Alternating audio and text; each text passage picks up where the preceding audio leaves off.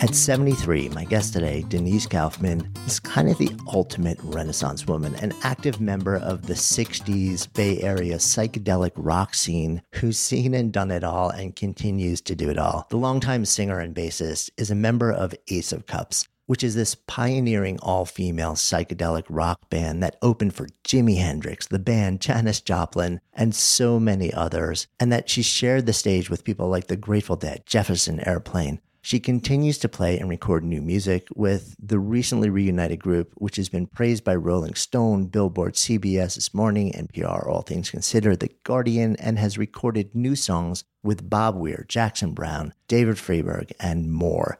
A deeply spiritual person who's been exploring energy flow and community connectedness for over half a century. Denise also is a trained yoga teacher who's taught everyone from Madonna to Quincy Jones and so many others. She splits her time between Venice Beach, where she practices and records with the Ace of Cups and teaches yin yoga, and Kauai, Hawaii, where she founded the Island School in 1977 and lives on an organic farm and surfs in her free time. She's just an awesome human being, and I am so excited to share this conversation with you. I'm Jonathan Fields, and this is Good Life Project.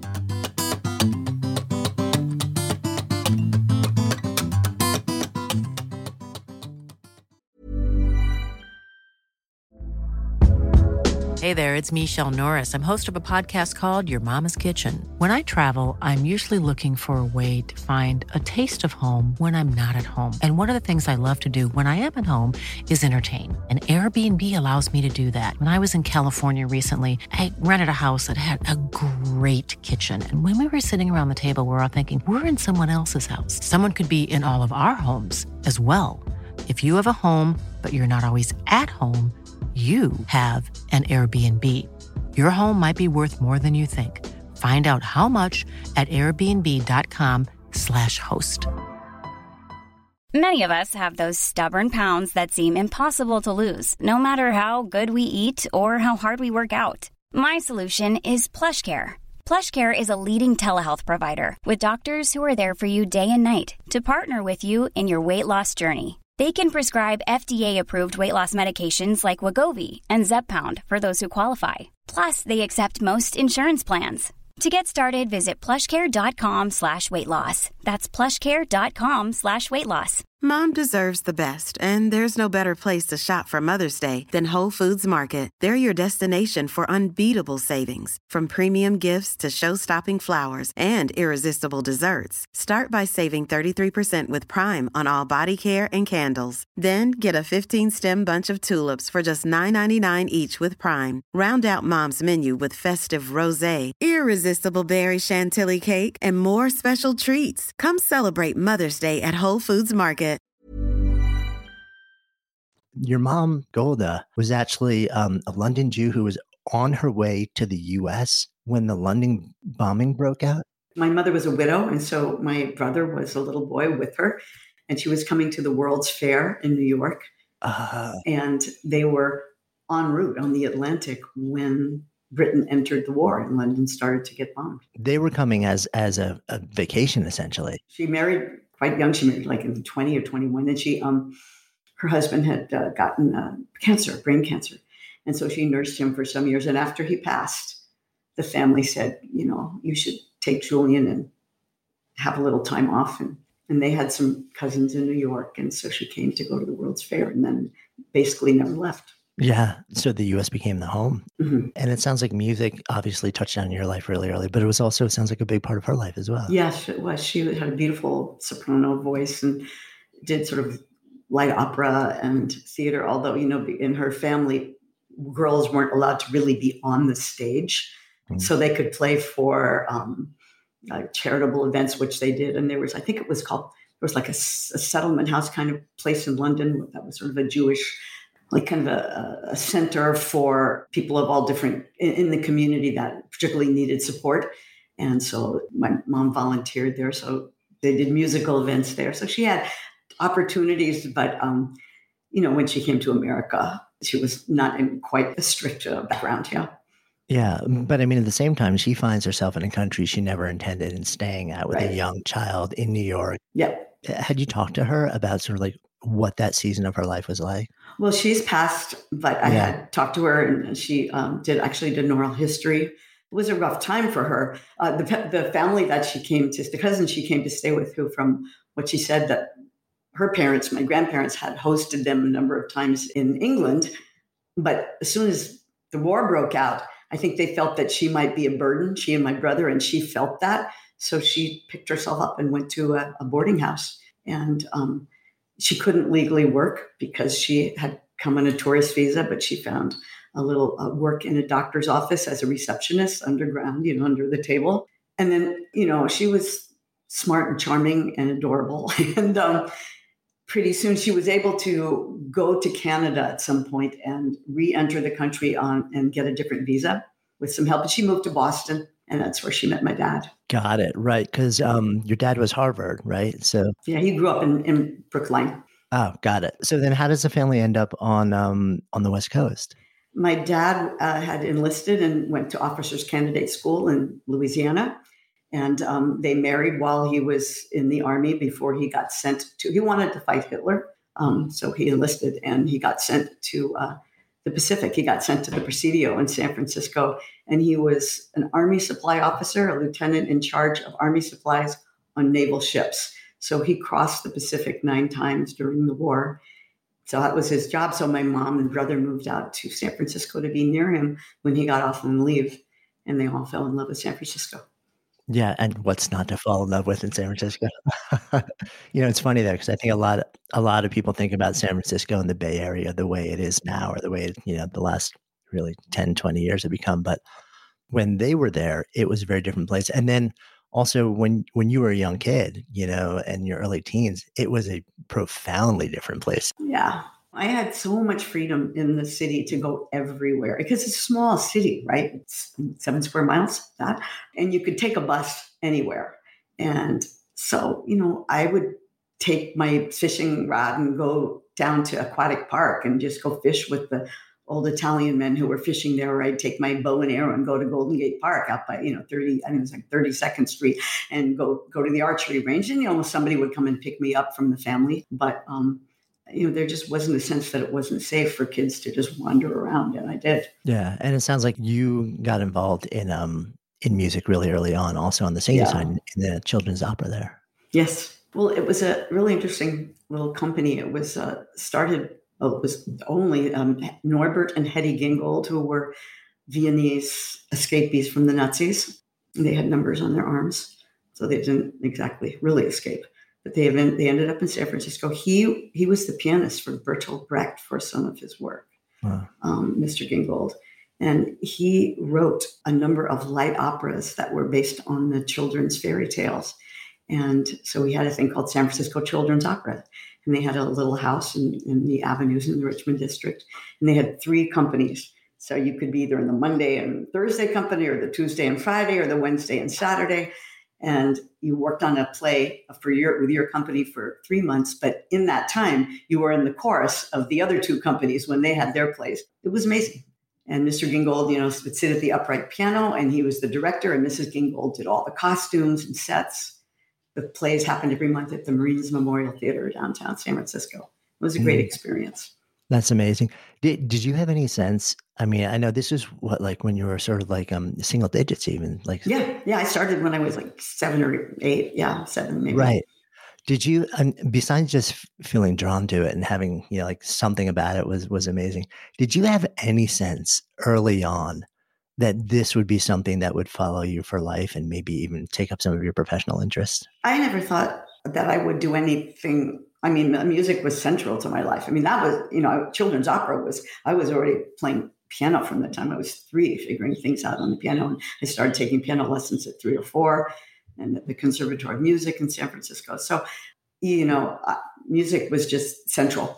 And even my family, when I, we'd go to um, my kind of adopted aunties and uncles that uh, lived up up on Mount Tamalpais in Marin County, my mom's friends from Boston. And um, um, we'd go have dinner together and then sit around a, a little campfire outside at the house and sing folk songs from the, and Uncle Max would pull out an accordion and was very much central in my family. My dad could not carry a tune. But he had a great memory for lyrics. He was an English literature major, so he was the lyric guy. And then my mom, you know, had a beautiful voice, and so so I got somewhere in the middle. Not the great voice like my mom, but the good lyric sense from my dad, and I kind of found right. it's like you had the word, the words, and the melody from the, yeah, the two yeah, different sides. Yeah. That's amazing. Um, yeah. It's incredible, I think, when you can have an experience like that really young. I, I, I remember when I was pretty young, one of my mom's oldest friends played cello. I think it was in the Boston Pops. And um, they lived in this renovated church out in the middle of nowhere, like a couple hours outside. But every New Year's Eve, literally the, the what used to be the front of the church was their living room, which is this massive, you know, space. And they would have all of the players from the symphony come oh on New Year's Eve. They'd all start drinking and like stay up all night long. And at some point, all the instruments would get broken out and they would just jam for hours and hours and hours. And to this day, you know, this is 45, 50 years ago. It's still so vivid in my mind. It just, I think that you get imprinted like that and it never leaves you. That's amazing. But yeah, I think there there's something about it that, especially when it touches down that early in life, I feel like it changes the way that you look at the world to a certain extent. Also, it's there's a musicality to the way that you see patterns and interpret interactions. Mm-hmm. I wonder if you feel that too. I feel like you there, there's a, a, sensibility. There's almost a rhythm that I, I feel like when it becomes a part of you through exposure to or playing of or the creative side of music, even if it's composing and songwriting, it becomes almost like a lens through which you process yeah. your experience of everything else. Yeah. Yeah. I think, you know, sort of both orally, you know, like the way you listen to, you know, the sounds of the birds or just sounds and rhythms that you hear in life. I think, I mean, for me also phrases and, and, and words that I hear that trigger something or, you know, sometimes I'll just hear something and I'll, I'll write it down. Like it, it's or it, triggers a, a lyric idea or a theme idea you know yeah you um I mean, from from this early beginning, I know at, at, some point you end up in all girls boarding school. I guess in Palo Alto, mm-hmm. which again is one of these places where when people hear Palo Alto now, they're like, "Oh, it's the heart of Silicon Valley," and it's very different place when we're yes, it was. Yeah, Tell me what the scene was like there then. Well, you know, the first, I went there for my last two years of high school. So the first year I was a boarding student, and the second year we had a little apartment down there. And so mm. I got to not have to board. But, um, you know, Palo Alto, of course, the school I went to was sort of a, uh, was established as sort of a feeder school to Stanford. So the Stanford campus was right there. So there's that, you know, the intellectual and educational, um, you know, radiant status Stanford.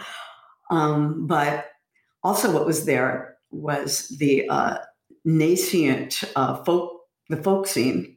When I was a junior, I got to join the Stanford Folk Music Club.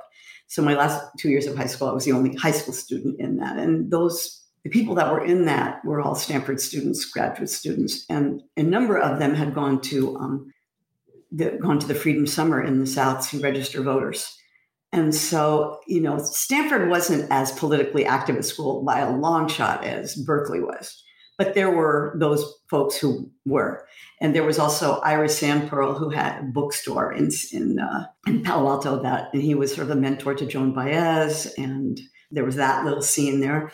And then, of course, uh, we lived when I got, we had a little apartment for my last year, and it was on University Avenue. And the very top of University Avenue was a place called The Tangent, and that's where Jerry and Mother McCree's Uptown Jug Band and the Bluegrass, and it was like the Foggy River Mountain Boys, whatever band was called. I used to go hear those guys all the time. Right, and we, and when you say Jerry, we're talking about Jerry. Jerry Garcia, yeah. This was pre-dead. He was he would Zodiacs. It would have been Zodiacs. Yeah. Right? Well, the Zodiacs were that was that was more Pigpens, but Jerry was in it. Sometimes that was right, a more right. an R and B band. That's the band I hired for my graduation party. Oh, no kidding. No kidding. I had heard the Jodi- I had heard the Zodiacs play and was like, that I love them. So they played, I, we had an after party from after the regular party for graduation and their Zodiacs was my band. So you've got like Jerry Garcia and Pigpen playing your high school graduation. Right. that yeah. is pretty incredible. Yeah back then were you were you playing with them at all also or? No i wasn't you know and I, I used to go to the music store where jerry taught but i don't ever remember meeting him there or meeting bobby there. There was a fellow named dick jaqua who also was a kind of a folk player in, in Palo Alto, and he the school I wanted to take guitar lessons, so the school would arrange for him to come once a week, and so because I couldn't leave, that was when I was boarding, and so I was uh, I would study with with Richard with Dick, and he he was a bright light, you know, because I had moved from San Francisco, and one of the reasons my parents sent me there was because I'd been like sneaking out to all the folk clubs in San Francisco for the last you know year and a half before that. Um, they were just they wanted me to be you know a little bit away from what was the that scene in San Francisco. I wasn't doing anything really that bad, but they, it scared them, you know. Yeah. Do they realize what scene you were dropping into, though? No, in Palo Alto, they had no idea. No. Right. No. yeah. So, I mean, at the same time, you know, you're getting really deep into music. You're getting exposed to these incredible musicians. Like you said, Stanford was one energy, Berkeley was a whole different energy, but the whole Bay Area at that time also Yes. really becomes the center of a huge amount of political activism, which Right. it sounds like you were really strongly drawn to. That I was into political activism from the time I was I can remember. I mean, like I started a Youth for Kennedy at my junior high school in San Francisco. I think I was on my first picket line at 14 Hmm. in San Francisco, picketing a theater that in the South, that was a like the United Artists Theater, I think it was called. And in, in the South, there that chain was segregated. So I actually went with my little neighbor to go to a movie there. And we got there and there was a picket line and we found out what it was. We're like, we're joining. We didn't go to the movie, we joined the picket line. And I still have this letter that I typed out to the head of the theater chain asking him to desegregate the theater in the South, you know. And and you know, especially I think being exposed to the people that had come back from uh, voter registration for Freedom Summer. Um, I, I wrote a song, you know, when I was 16 about Schwerner, Chaney, and Goodman after they were um, murdered. So that was really deep for me, everything that was going on. Because I, you know, I was too young to go down there, but I took it deeply. And of course, folk music, you know, it was so. Um, I mean, our drummer asked me recently, he said, I don't remember, you know, why didn't you go into politics? You know, Denise, you know, and I was like, you know, you, you know, and I was like, well, politics and music were together. It, it was the same thing for me at that time, you know, it wasn't just one or the other. I feel like sometimes we we forget that. I I recently actually had a conversation with Ellen Harper, who was sort of you know along with her family um, down in Claremont, California, like growing the folk music center there, which was sort of like the Southern California hotbed. Yes. And, and we were talking about this same idea that when when a lot of people think about folk music now, it feels very kumbaya and peace and love and super chill, not realizing that the roots of it are deeply embedded in protest. Yes. And, you know, before that, I mean, the chain gang music, I mean, you know, and and and the, the music coming out of the horror of enslavement, all of that, you know, we can't separate it. Yeah, it, it's it's a continuum, really. Um, you end up not at Stanford, but at Berkeley, Yeah, I went to Stanford for the summer and then, but I was already going to Berkeley in the fall. and again, you land on campus there, in the middle of the free speech movement. Well, it hadn't started. I landed on campus. I was 17, it was September, fall of 64. And um, I mean, I went there for, you know, in, in front of Sproul Hall in the plaza. There was the big administration building. There was this plaza with, you know, card tables everywhere with somebody there representing every organization on the full spectrum of political thought giving you their pamphlets and standing basically on their whatever their soapbox was and telling you why you know why you know SDS was the organization or why the anarchists were or why the John Birch Society was or whatever it was like you know and I was in heaven. I mean that's what I went there for. And so I would be taking everybody's brochures and talking to and listening. And, and then within a few weeks of my arrival you know the, the campus police came and they they took all the tables away and they said you know that we can't have any any people from off campus on campus sharing spreading any ideas. These tables are illegal. And so from the very first day that happened i was basically right there. So i went to the very first meet gathering on the steps of sproul hall at night. And so i was there from day one in the free speech movement. I was still 17 so when we sat in around jack weinberg in the police car it really seemed that there would be arrests. You know, by then we had, there was sort of a core group of people that were the became the steering committee, and some of them were you know, my friends already. And they said, "You can't get arrested, Denise. You're 17. You can't. You'll go to you know you'll be in juvie, so you can't get arrested if they start arresting." And but that didn't happen. The, you know, an agreement was reached, so we dispersed. You know, the thousands of us that were there. But then you know, a month or so later when we entered Sproul Hall. By then I had turned 18, so I was arrested along with, you know, 700 something other people. Yeah. I mean, w- what is that like for you?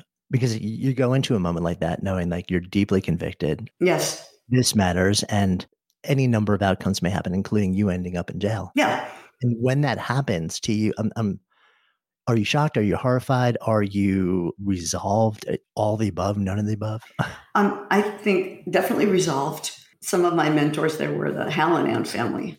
The father of that family was one of the leftist lawyers in San Francisco. You know, it was sort of they they were veterans of protests and all of this kind of thing. So I felt like uh, empowered by being with them. And um, but we had a Hanukkah service in Sproul Hall. It was in December, um, and by the time the arrest started, you know, they went on for hours because there were 700 something people arrested. I, was, I had like an armband because I was like a, a official, like an FSM official, free speech movement official. You know, and so I was one of the last people taken out. And by the end, the reporters had left and the police got pretty violent. So I got my shoulder torn up and I, um, I had to go to the hospital when I got out of jail. But first went to jail at Santa Rita. I mean, not at Santa Rita, which is where everybody else went. I end up with the last, I don't know, maybe 20 or 30 people that they took out uh, to Oakland City Jail, which was a lot rougher. I'd never encountered the police except for the nice cop who used to cross me on the way to Sunday school in the crosswalk, Harry, you know. So I didn't have any experience of being beaten up and kicked and being thrown into the elevator with my head, you know, launched into the elevator head first. That was shocking, but I had read about it. I knew that happened to people. Yeah.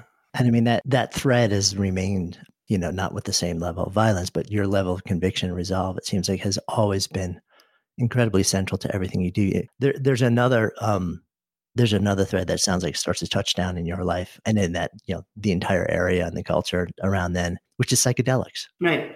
Which plays into everything from yes. the activism to the music to the, the whole scene. And that's that's something that you step into as well. So the kind of the whole fall semester was the free speech movement semester at Berkeley.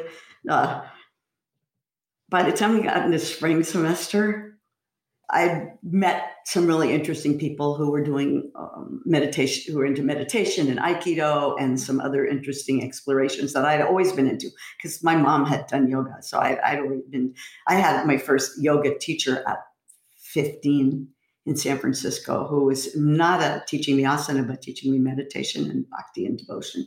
You know, so I was also always drawn to that. So in the spring semester, those people kind of turned me on to they were they were taking LSD. I didn't actually start taking it from them, but I knew about it because I'd be around them when they'd be on and be like, "Well, this is kind of interesting, the space they're in." And uh, eventually, a, a, friend, you know, offered to have me try it. Uh, actually, what I tried first was uh, DMT and that's a it's like LSD, but it's it, it's a very compacted, um, right. and that was incredible. And he was a chemist; he made it. And then after that, I, I tried LSD. So that was probably I don't know. I want to say January, February of that spring, spring of '65, and um, it opened up what I had always felt, which was there was a connectivity of all, of everything, a oneness to everything, and I just melted into that in that trip. And I started taking it, you know, fairly regularly and trying to understand what that realm was and how to access it more. You know, where's the integration points? I mean, how is it to be be one and then be an individual? What's that? Yeah. I mean, it must have been so interesting to have that experience in the context of on the one hand the music scene is all about uniting on on but also protest on the other hand like fierce activism which is all about clearly defined lines and right. advocacy and fighting and then to to enter the world of psychedelics where on an involuntary basis for an, an unknown amount of time you're dropped into a place where there's a merging of everything Right. I'm curious just how you process sort of like these different worlds and inputs and experiences and lenses all at once? It was not easy. I mean, I first of all to find people to really try and talk with and to and to be in a realm that was I didn't have language for. you know, and that was kind of when I met Kesey, that was kind of a big shift for that because in a, he was the first person that I could really, when I said what I was trying to express, he totally got it and he he understood. This Ken Kesey, mm-hmm. um, and and what's become known as the Merry Pranksters. I don't know mm-hmm. if you mm-hmm. called yourselves that back then, but I know sort of like oh yeah, um, and the famous bus. yes, yeah. So I had been playing with a, um, a band. I wasn't in that band, but sometimes I played with them, and and they were good friends. They were still in high school. I was still in Berkeley, but they were a couple years younger. Great players and they had a band called The Answer in Berkeley. And the guitar player, Chip Wright, his father had been in that Stanford writing program with Ken Kesey and Ken Babbs and Larry McMurtry. Dr. Wright was the head of the Unitarian School of the Ministry, um, which is a national school for Unitarian ministers in Berkeley. And um, they were having their annual conclave for all the Unitarian ministers and, and wives down at uh, Asilomar in Monterey uh, on the coast. It's a conference ground there. And um, we, and Dr. Wright had asked us to bring instruments down and play at this event, you know, just bring the band down. So the, the week before that, we had had a very, the band and I, the guys and I had had a very um, transformative psychedelic trip. And we climbed over the fence at the Greek Theater and at UC campus. And we were very high. And I had an experience of basically walking off the stage in Greek theater on air. And um, at some point, realizing that I was like, I was an eye walking on air, which point I fell face down onto the concrete below. And I ended up, Chip and I, in the, the hospital with my face, like two black eyes in my face, you know, a couple of hours later. And the doctor's taking all these x rays and finally saying, We don't know what's going on. Um, you, we can see by the the bruising on your face that you've broken some bones, but we don't see any evidence of it on the X-rays.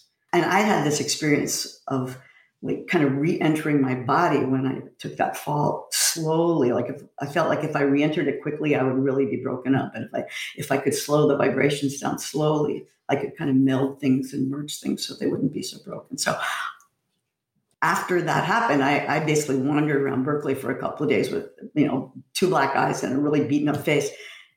I couldn't talk about it. I didn't know. I was just beyond words with what had happened.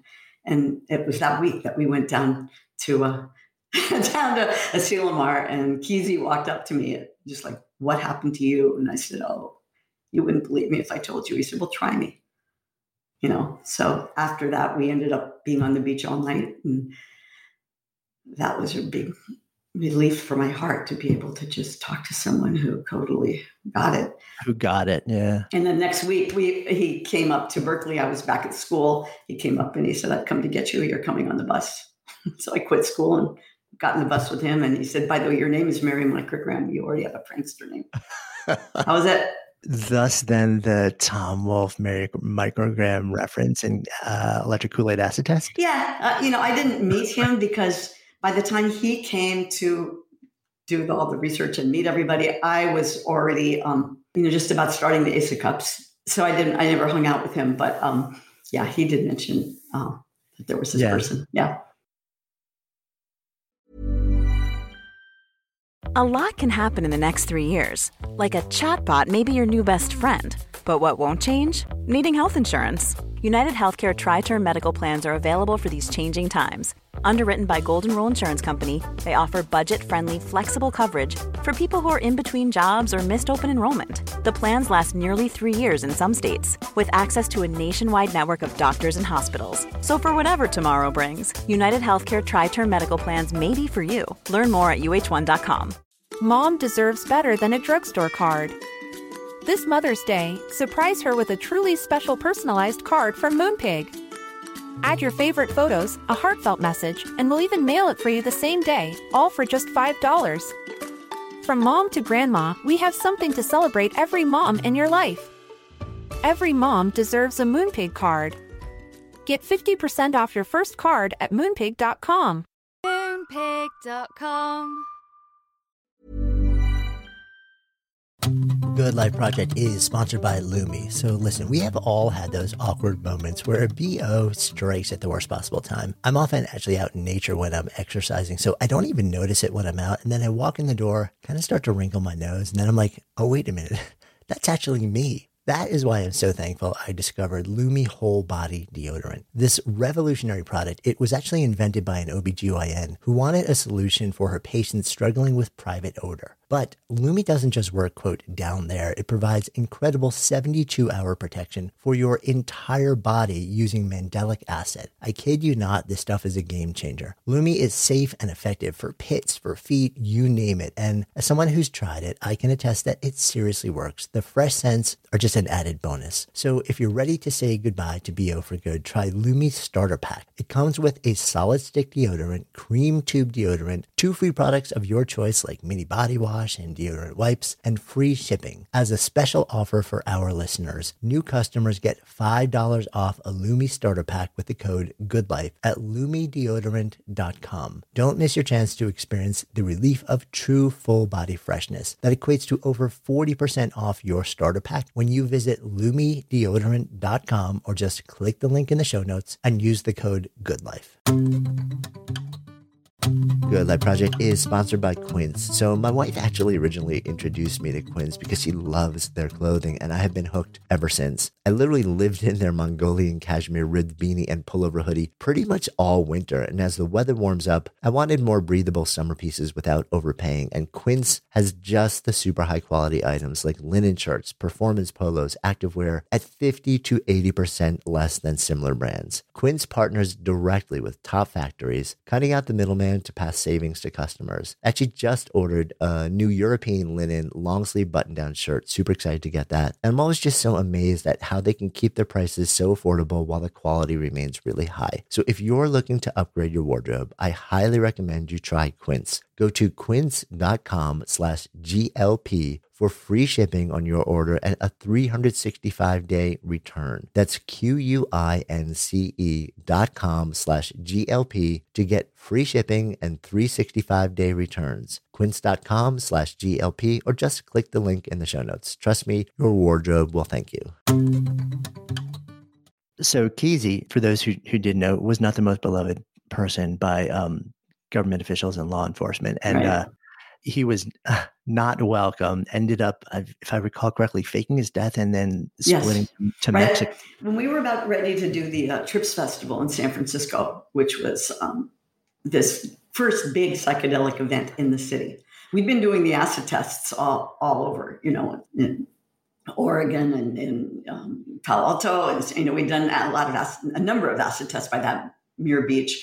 But this was an event with a bunch of different artists and creative people together to do this thing called the Trips Festival. So it had the Mime Troupe, it had some of the bands, it had, um, I think the Pranksters did a lot of the visual because we'd been really working with making the film and, and light shows and things like that. And I think Don Buchla brought it's like it's, it's like a synthesizer, like that he could make sound travel all around the room. And anyway, there were a lot of artists and musicians that were part of creating the Trips Festival. And um, out of that really came the music scene because Bill Graham really got what was possible and ended up going to the Fillmore and renting the Fillmore and everything kind of went from there. But at, just before the Trips Festival, Kesey and Mountain Girl were on the roof of uh, um, Stewart Brand's apartment in San Francisco, and the police the police had uh, been totally following him for, I mean, they wanted him.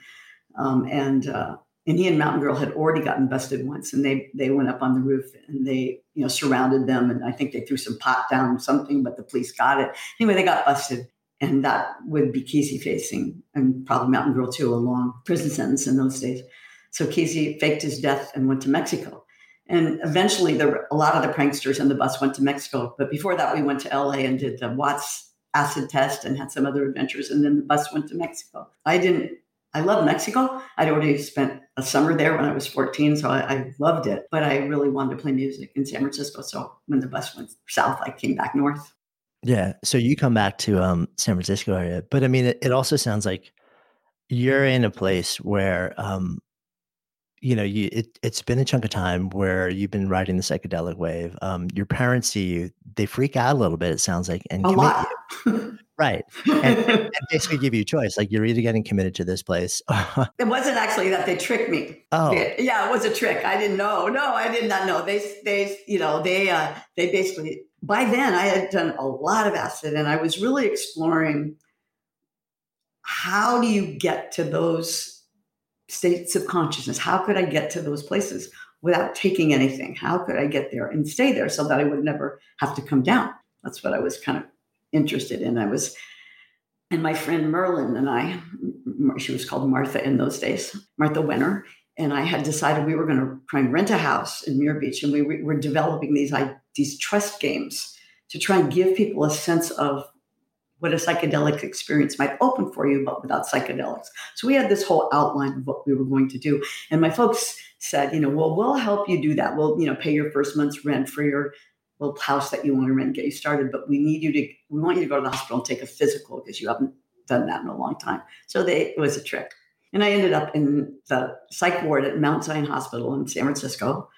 And I, you know, took you know some hours before I figured out where why I wasn't getting the physical right. Um, but I ended up staying there for three months, and I stayed there because the doctor said, you know, your parents are really frightened. We should do some family therapy. You need to kind of not have them in this state. They could actually commit you to a much worse place than this. And so, uh, you know, and then the other piece was it was only while I was in the hospital that I met the man who was recovering on the few floors up who became the first manager for the Ace of Cups, who was a mystic, and we started writing music together. So there was always some, something for me, often about an apparent limiting situation that was a stepping or a portal into something really good for me. Yeah, it's amazing. So this you're talking about Ambrose Hollingworth. Yes, right? yeah. Right. And it seems like a lot of gears start to shift for you then where music really becomes the dominant force so Ace of Cups is comes together, and it's you. I guess you didn't start it, but you're in mm. fairly. I'm the last one to join. Right. Yeah. Um, and it becomes. I guess would it be either the or one of the first women rock bands in the whole San Francisco area? We were the first ones in the Bay Area music scene for sure. And probably one of the first in the country at that time. Yeah, there weren't that many. I mean, it's so through the years now we've connected with other people I mean, I'd played in other bands before, including a band that turned into Moby Grape was the band that I was playing in just before I joined the Ace of Cups. And and I've always been the only woman in the band. And so when I met Mary Ellen at Blue Cheer's House on New Year's Eve, 1966, the last night of 1966, and she was playing the blues, you know, just on her acoustic guitar and just rocking. I was like, I'd never seen a woman do that, you know and I pulled out a harmonica and started playing with her. And she told me they was she was getting together with some other women, and they were starting an all one band. And I, it was like a my mind. I was like, all women band. That sounds so weird. You know, I can't even imagine it. Right. But I went over to check them out, and yeah, we had a good time together. And I kept going back. You know, because it was fun. Yeah, and and the rest is history. I mean, you you end up playing around a whole bunch. Eventually, playing on stage with Hendrix and Joplin, Jefferson Airplane the Dead. But I guess it was an interesting time also. Like you said, there were a lot of women singing groups, not a lot of women in bands, especially hard rocking, blues back, you know, like bands where everyone's playing the instruments, writing their own stuff. Yeah. And it seemed like that was this window where music was exploding, the scene was mm-hmm. exploding. A lot of people were getting signed, but you you were and the Ace of Cups were really an anomaly. And it sounds like the industry didn't really know what to do with you. I think that's totally true. And we had five members, five lead singers. Everybody sang, everybody wrote, and we had all had different musical influences. So we never felt that we had to put ourselves in a particular bag. And and and you know, if you know, Mary Gannon wanted to sing kind of a humorous song that, you know, kind of harkened back to her like Broadway mothers or in her theater background, that was cool. And if Diane wanted to sing something that was, you know, a little more country or Mary Ellen more bluesy, and we, we, I mean, we just felt like we could do it all. And we, you know, we were really influenced by the psychedelic music going on. So we, you know, big, you know, Quicksilver was kind of our big brother band, and um, we were influenced a lot by the long jams. And Marla was more of an R and B singer for sure, you know. So I think our sets and, and also included a cappella singing. We'd sing "No More War" with just sing, come up and put our arms around each other and sing "No More War" with our whoever was there, the audience. So we didn't. I think we just didn't fit. Plus, we were these you know hippie chicks, and you know, often barefoot. And I don't know what they thought of us. You know, the record labels. Yeah, so we didn't get offered the kind of deals that the other bands did. This was also a time where um, the industry was, I mean, the industry has changed and it's it's gone through a lot of evolutions, but it was essentially bought. You know, Airplay was bought. This was the time of payola. Yes. And you had sort of like king and queen makers. Yes. Um, and if they just didn't like if one person didn't vibe with you, it was game over. Right. Right. You know, I think a lot of those people that were with the record labels that were looking for something that was like something that was already a hit. You know, who was going to be the next Beatles or the next Byrds or the next, you know. And I have to say, for a number of people for whom success did come at that point, it didn't serve them well in terms of their lives. And I always wonder what would have happened if they had just been kind of working musicians for longer and, and maybe they wouldn't have kind of taken the paths that they did. And, you know, there's so many people that, uh, you know, I, I just wish I could hear their, what their music would have evolved into and their spirits and their souls. And it's a sad loss for a lot of those luminous people, you know, Janis, Michael Bloomfield, Jimmy, of course. Yeah. I mean, the, the world took a lot of people way too early. Yeah. Um, you guys are still playing from what I understand coming into 69. I know you were at you were at Altamont. Yeah. Were you playing there or were you No, we just we were I was uh, five months pregnant at that point, and Okay. I had gone with my husband Noel Jewkes, who's a jazz player in the city in, in the Bay Area, and we had gone there, and we were sitting way up in the back, not near the stage, and you know, but there were two hundred and fifty thousand people sitting shoulder to shoulder on this kind of amphitheater, like dusty raceway, and someone threw a quart beer bottle in the air. I never saw it, but they lobbed it from way behind us and went way up high in the air, and it hit me in the skull, and. uh after some adventures, I ended up in San Francisco, back at Mount Zion Hospital, where I was in having neurosurgery, being five months pregnant, and um, Hmm. So I was I was out of Altamont before the the violence, before Meredith Hunter was killed that night, and before everything else happened. Yeah, for those who don't know the history, I mean, this is it's it, I think it's still probably viewed as sort of one of the most notorious nights in rock history. yeah, yeah. Bill Graham said it was the end. You know, the end of the darkest Yeah. night of yeah. Stones are in concert, uh, uh, Hell's Angels are sort of like running, um, yeah, Yes, uh, something, uh, security, something resembling that, and it just Right. it- it's not a good day. Um, at that point, were you already on the way out of playing? Um, were you sort of moving into the next season of life? Not really. I mean, I thought I would, you know, because we already had had two babies in the band already. So we'd been still playing. But I think my daughter was born that April. You know, my husband was a musician. We were we were still playing, but it definitely was less for the next year. So there were a lot of things going on that um so we were sort of drifting in different directions at that point. Yeah, and it sounds like you um you drift in a very different direction. Also, um, a couple years later, you end up um, in Kauai, Right. but it sounds like interesting parallel. I mean, mm. totally different circumstances. When your mom came here, she wasn't intending necessarily to make a home. Right.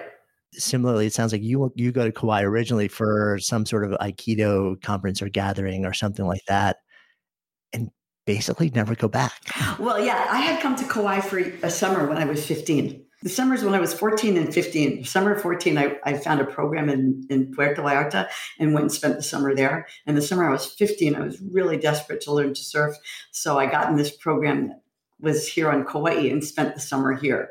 So I knew I, I had totally, literally, my mom had to come over and drag me home crying. I was never going to leave. And um, I was like, you know, I had felt I had found my my place and my family and my culture, really, um, the Hawaiian culture. I just fell in love with the music and the people. So when everything with Ace of Cups dissolved, and my actually my marriage too. Um, so Noel and I had split up, and my friend Merlin and I were, came to Kauai, and again thought that we'd spend a little, you know, a few weeks or here or something like that. But we ended up camping for the summer. We met someone who had some land, and we had tents with us. And I got my baby and my dulcimer in my tent, and we um, got, you know fell in love again with this island for me. And then by the fall, rented a house, and by Thanksgiving Day, Mary Gannon uh, from the Ace of Cups because I had left all my my amp, my electric guitar, my sitar, all of my instruments were still in, in Marin. And Mary Gannon said she would bring everything over, and this will give you an idea of the times.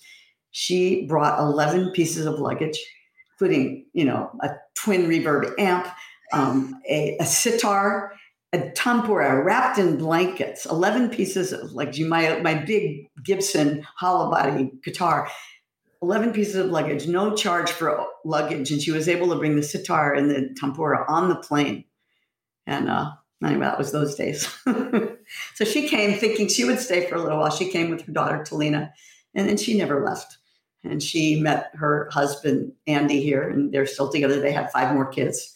And um, she's still here. Yeah, I mean, that's amazing. You know, that that really it becomes home for you, it becomes home for her. Um, and it, it sounds like it also really you're. I mean, music is always a part of you, but you're settling into just a different season of life. It was is is that where you also start to become really involved in organic farming and? Well, we were we were farming in Marin County too. I mean, we had big gardens and things like that. So I was, and I always felt like it was really important to have land and grow your own food. It's like I felt like I had this focus to do that from pretty early on. I mean, I, stopped eating meat when I was 18, you know, and I was just interested in how you grow food. So, and I always felt that things could break down in society and that it was really good to be able to grow your own food. Right. Be self sufficient. Yeah. Yes. You know, and I didn't take it as far as some people did, but I took it to some degree, you know. I mean, yeah. I, I, don't live, we don't live here off the grid, you know. But yeah, oh, that was always a, a call for me to have land and to grow food. Music was always a part of everything. I, I never stopped playing. When I got here, I got really into Hawaiian music and slack key and, and, and singing Hawaiian. And then I got together with someone I lived with for nine years who was from Oahu and, and was a slack key player and songwriter. So we worked playing Hawaiian music for years. So it just evolves. Yeah, it just kept evolving. Yeah taking a different shape, basically. Yeah, and um, I mean, we lived in a little valley, um, and we just were playing a more acoustic music. I had a beautiful acoustic guitar at the time, and we were, and I played dulcimer, which really worked well with slack key music. So I just got into the culture in that way, but and and surfing, which is still like one of my magic places is the ocean, and just to paddle out anywhere, you know, is just I some of my best ideas and lyrics and everything have come just bobbing around in the ocean. Yeah, I, th- I, think I haven't done a lot of surfing. I've done a little bit of it, but what um, I think that the common perception for those who've never been on a surfboard is probably just like, yeah, you paddle out and you just catch a wave, catch a wave, catch a wave. Where the reality is, most of your time you're just kind of sitting and waiting and looking at the horizon, and that can be really magical time if you don't sort of like beat yourself up about the fact that you know like a great you know, set isn't sort of like coming really quickly. Yeah. And, and, you know, here in Kauai, the waves are like different than some other places in the world. And so, you know, you might be paddling for your life the whole time you're out there, you know what I mean? But on a more mellow day, it'll be what yeah. you described, you know, where there'd be time between sets and there may be other people out. You can't take as many waves as you might if you were just the only person out there. And so you're sharing and you're appreciating other people's waves and, um, you know, for me, I you know, just like paddle way out and just bob around and, um, and just kind of let, let everything flow through. Yeah. It's a magical place. Yeah. Mom deserves the best, and there's no better place to shop for Mother's Day than Whole Foods Market. They're your destination for unbeatable savings, from premium gifts to show-stopping flowers and irresistible desserts. Start by saving 33% with Prime on all body care and candles. Then get a 15-stem bunch of tulips for just $9.99 each with Prime. Round out Mom's menu with festive rosé, irresistible berry chantilly cake, and more special treats. Come celebrate Mother's Day at Whole Foods Market.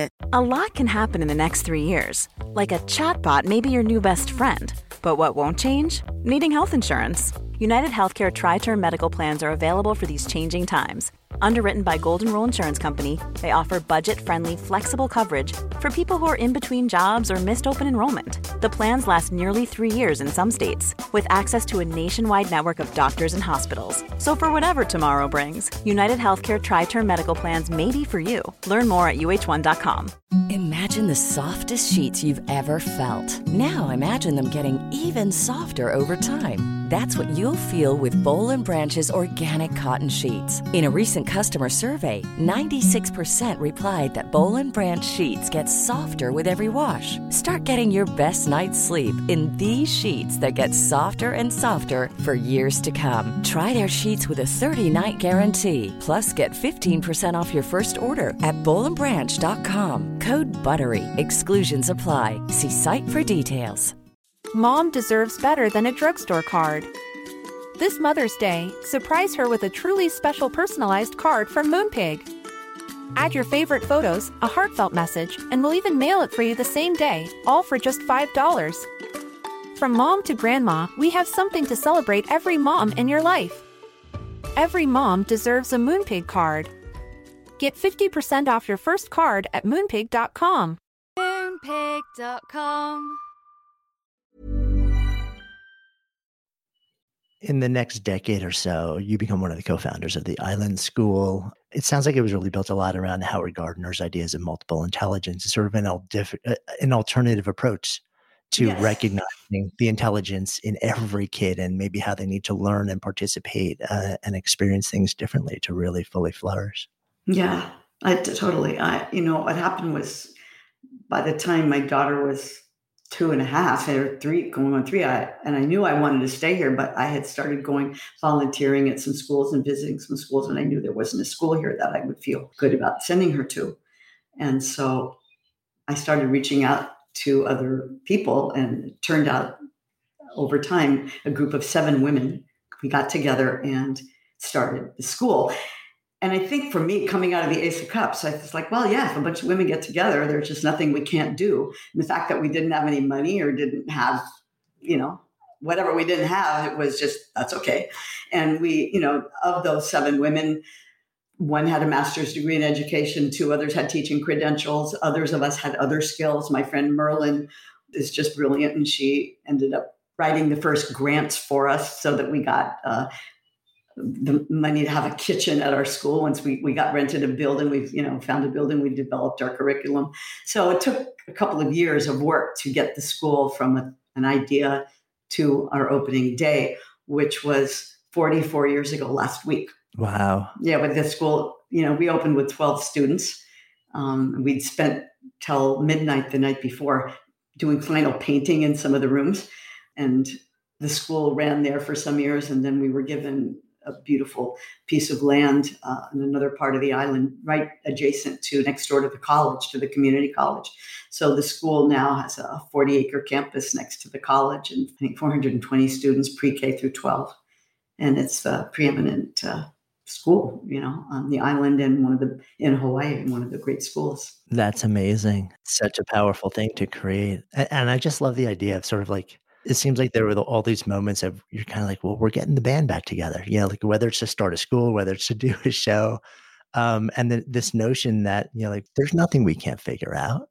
Okay, so we've never done this before. It's never been done before.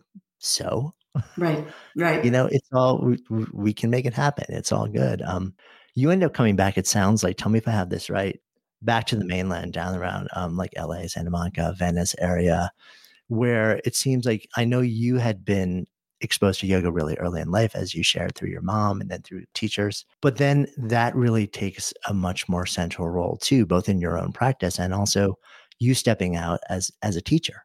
Right. You know, I always had my own practice. In fact, the reason I didn't go to the Monterey Pops Festival with the rest of my band who went as the guests of the Electric Flag and Mike Bloomfield was because I was starting to study sitar that Monday with Nikhil Banerjee, who was this amazing teacher from India who was teaching for the summer in the in the Bay Area. And I'd stay home to do yoga and meditate for the weekend so that I would be ready to start to practice sitar, you know, on Monday. So it had always been a very real part of my life. But when I came to LA, I came to LA uh, in 83 to go to music school. So I moved to LA and some friends of mine there said, What are you going to do if you can't surf every day? You know, because you're living in Hollywood and you're in school all day. And I was like, I don't know. And they said, Well, you should come and meet this teacher. So they took me to a yoga class that really worked for me. It turned out to, it was Bikram. And mm. um, I ended up, it was not too far from the school and where I was living. And, and you know, it was in Beverly Hills. I was in Hollywood. And uh, so I just started going to yoga as my workout and as my, you know, my practice to balance out being in music school all day. And you know, pretty soon Bikram asked me to start teaching there. You know, he would t- have the more advanced students teach classes when he wasn't available or when he was in India. And out of that, this whole thing evolved for me to be able to be teaching yoga. And, and then I started Ashtanga a couple few years later. And so I ended up teaching Bikrams for a while and Ashtanga. And it just came to me. I never really intended it for that to be anything other than my personal practice. But, you know, yoga all of a sudden started to gather momentum in the culture.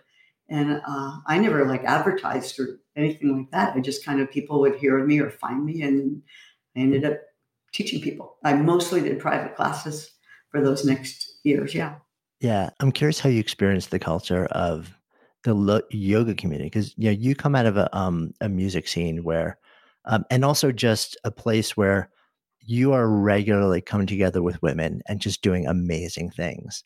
And to a certain extent, working within broader culture where maybe there are a lot more men, but also you're carving out a place for, of your own. And, you know, in the context of the island school, making something entirely new and defining the culture. And then you step into the culture of yoga in the US in the 80s. And it's different now, I, I think, but it was very patriarchal culture. Mm-hmm. You said, you know, like Bikram, Pattabhi Jois, when, you know, like we're talking about Ashtanga, it was all, it was the, the quote gurus were almost entirely. Yeah. Indra Devi was an exception. Right. Indra Devi was the only one. Right, right, What was that like for you? Because you're very strong and, and, you know, like you have strong, you know, opinions strongly held and you're capable and you've done so much. Right. Did you struggle with that at all? Well, you know, the funny thing is that Bikram, my relationship with Bikram, and I know that things got a lot weirder later, but when Bikram married Rajashree,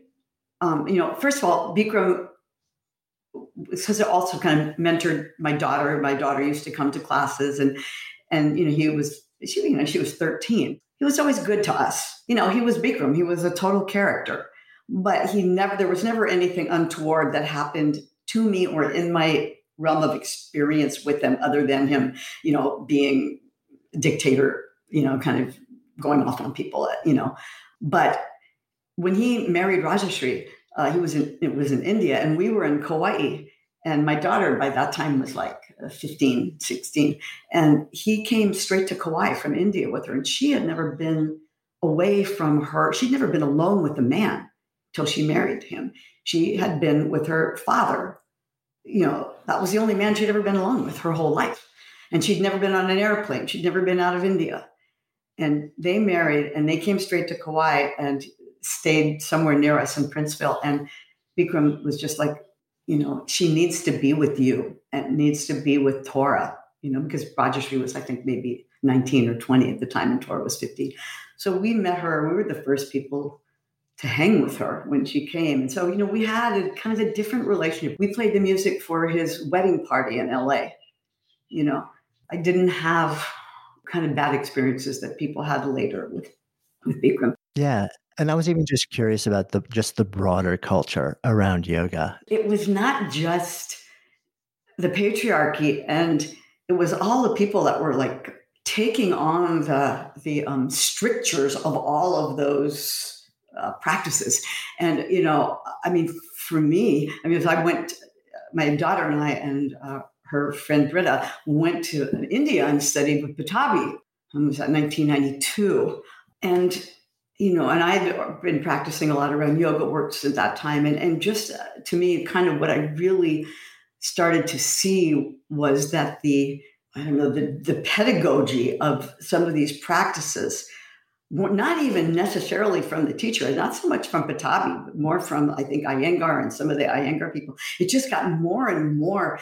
You have to have your hand like this. Your foot must be there. This, you know, it was like all these things that, because I, you know, I'd been around yoga in San Francisco in, you know, when it was um, Magana and um, Walt Baptiste had a little yoga school in San Francisco. It was like much um, more gentle, and and and there weren't these these ideas of alignment that, that that that as though everybody had the same kind of body you know rather than something that was something that was a more inner expression that flowed from you in your unique way because with your unique body and your unique spirit. So that's the thing that really started to get to me in the yoga world was just this this dogmatism and to me denial of uh, you know these things that you were supposed to say that you know like okay, everybody step uh, step three feet apart. I was practicing. Kareem Jabbar was one of my students, and we went to uh, when Pattabhi was in LA. One time, I, I took him to a a few days of workshop with Pattabhi,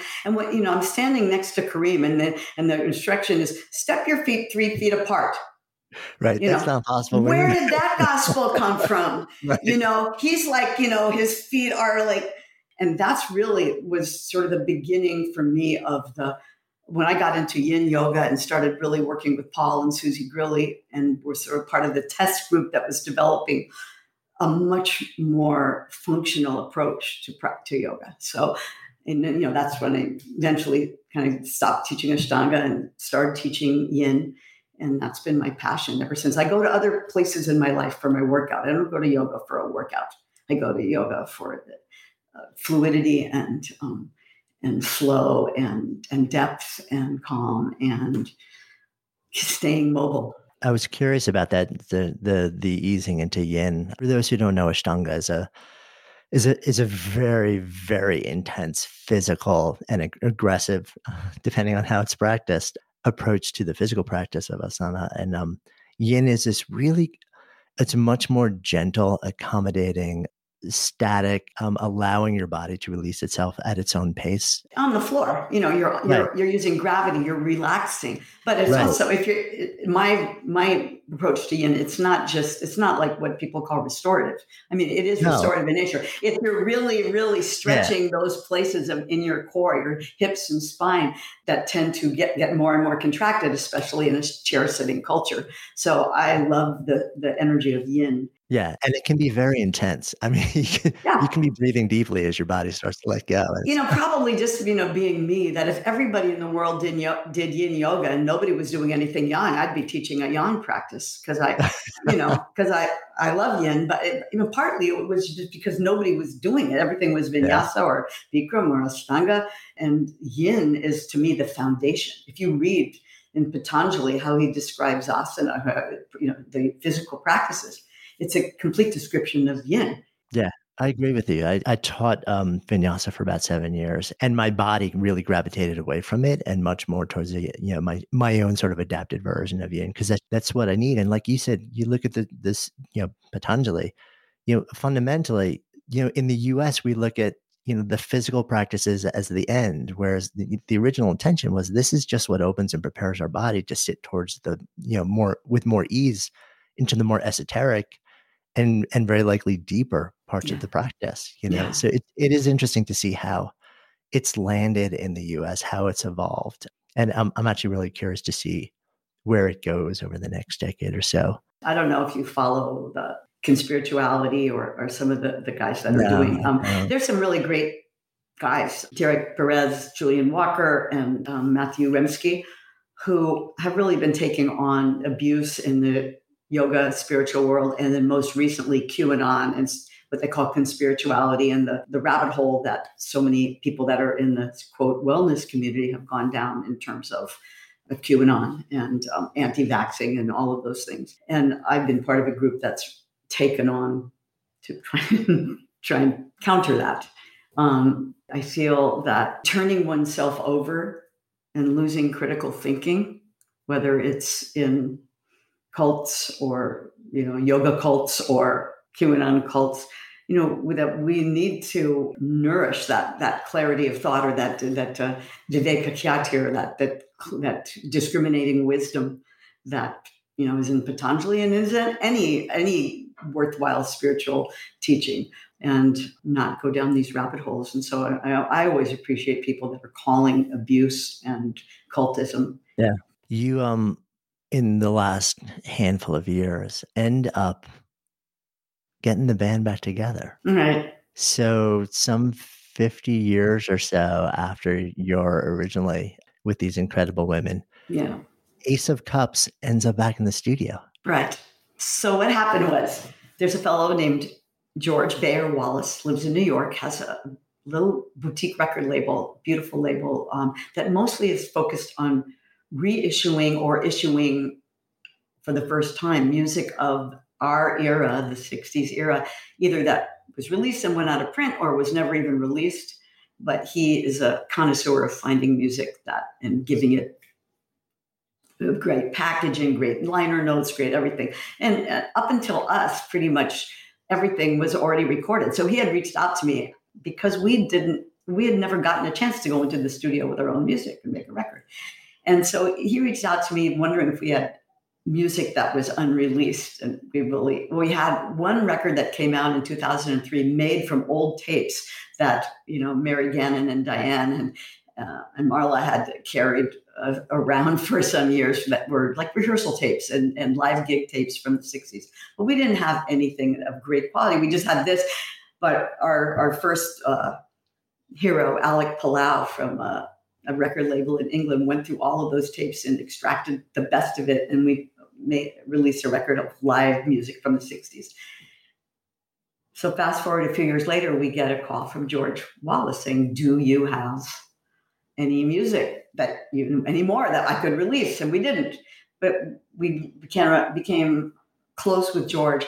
We got an invitation to play at Wavy Gravy's 75th birthday party, and we put the band back together with George's help. Rented a house, got, got a rehearsal space, played a gig, and then after that, Mary Ellen, our guitarist, and Diane and I just wanted to keep playing together. And we all lived in California in different places. And George made it possible. He would rent us a space or help with airfare or something like that so we could all get together. And we just started playing and writing. And pretty soon he he just said, You're like writing great stuff and I love what you're doing. You need to go in the studio. So we found our producer, Dan Shea, and we started recording in 2015. And we went from recording 12 songs to 16 to 21 to 36. So we released our first album in 2018. It was a double album, 26 songs and a 17 page book. And then we released the next album about eight, 10 weeks ago. It's called Sing Your Dreams. And we have another album that will finish when COVID lets us get back together. It's about half done. Mm, it's amazing. And, and, I mean, you've also, you've brought in all these collaborators to jam with you guys. Um, when you get together, you know, granted you played little things here and there, or uh, like one or two of you have gotten together and played, but when all of you, when you you're back together in a studio, number one, in the studio that in a weird way you were almost denied 50 years ago. Yeah, it was like really the first time that Ace right. Cups got to it was the first time we got to work on our music in the studio. Right. We had to learn a lot of things. Things changed in the 50s. You know, we used to sing backups. We sang at backups for the airplane and Quicksilver and Mike Bloomfield, but we would gather around one mic and sing our, our background vocals. And and also, I mean, the vocal blend when you're all together is is is I don't have to tell you is is stunning. What's it like to be back in a studio? Like when the first time you know, you all come together and you start to hit those harmonies together, you know, like some 50 years later. What's that like for you? Well, you know, it feels, no, it just feels like the most natural thing. Like when, especially, you know, these songs, if I ever played my song music by myself, which I did, you know, people say, hey, sing a song you wrote, and I'd play music. But I, in my head, I was hearing all my sisters who weren't there singing their parts, you know? And so it's just like that coming together feels so good and feels so like we never stopped Mm. It feels like a good place for us to come full circle in our conversation as well. So, hanging out here in this container of the Good Life Project, if I offer up the phrase to live a good life, what comes up? Offer. I think it's all about offering into the oneness or offering into the, the collective that we are in whatever form is available, you know? And um, for me, it's been like offer some things that I've explored in terms of movement and flow and offer that and offer music and offer right now I'm offering food that I'm harvesting to our local food banks. That's like I'm the front line, you know, my main job right now is farming and uh, just being part of the food supply. It's all just another expression of how to offer into what we are together.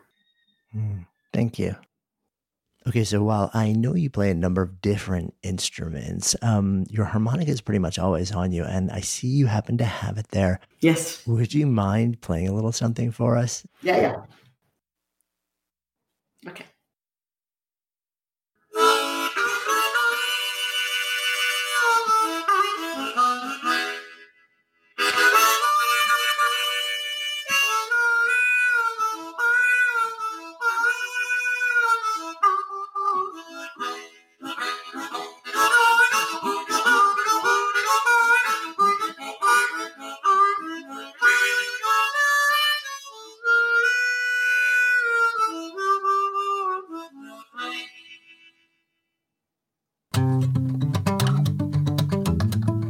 You so much for listening, and thanks also to our fantastic sponsors who help make this show possible. You can check them out in the links we have included in today's show notes. And while you're at it, if you've ever asked yourself, what should I do with my life? We have created a really cool online assessment that will help you discover the source code for the work that you're here to do. You can find it at sparketype.com. That's S P A R K E